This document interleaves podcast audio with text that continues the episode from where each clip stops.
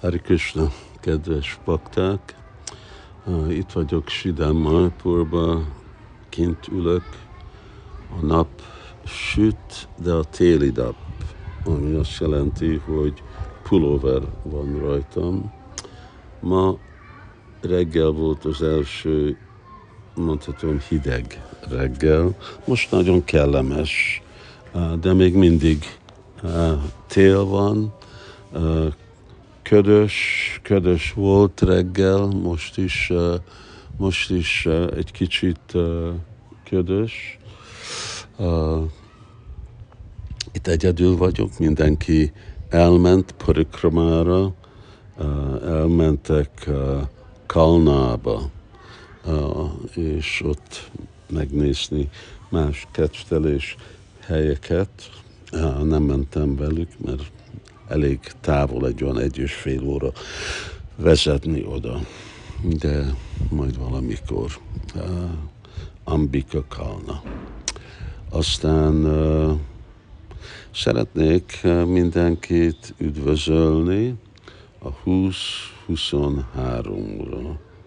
Uh, ez uh, egy új év.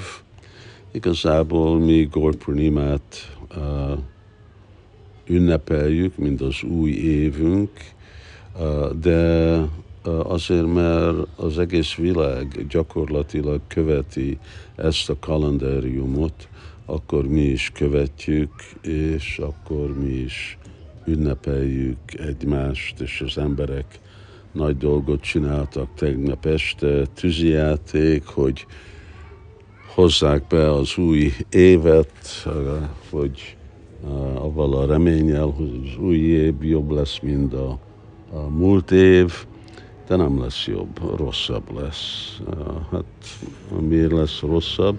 Azért lesz rosszabb, mert ugyan, ugyanazok a ostobaságokat és csúna dolgokat fogják emberek csinálni, amivel fognak akkor kamatozni több és több karmát, és annak a karmának a visszahatása jön egy egyéni szempontból, jön egy globális szempontból, és mindenféle szempont a között. Uh, sajnos uh, emberek fognak uh, jobban szenvedni idén, mint tavaly. És ez fog menni, folytatódik ez a rendszer. De mi nagyon szerencsés vagyunk, mert Vaishnavok igazából tudják mondani, igen, én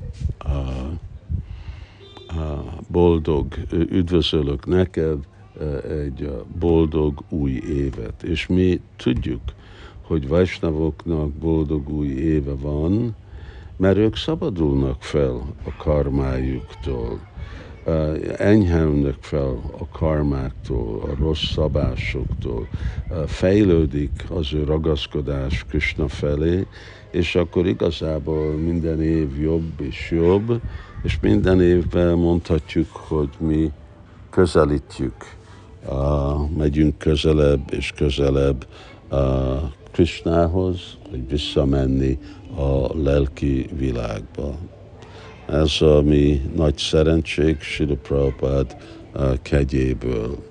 És mondhatjuk, hogy az anyagi világban mindenki megmegy közelebb és közelebb a pokolhoz. Harikvisna, sajnos.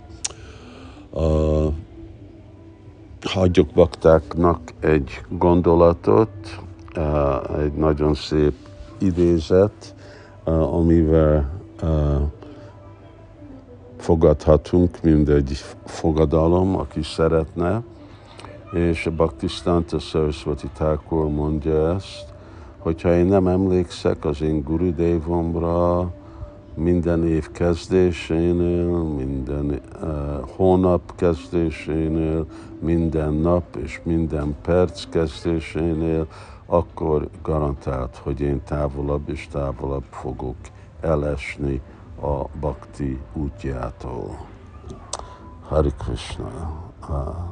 Kezdjük el az évet emlékezni a mi lelki tanítómesterünkről, és akinek a kegyéből mi itt vagyunk Krishna tudatba, és a akinek a kegye miatt igazából egy boldog, boldog új év van.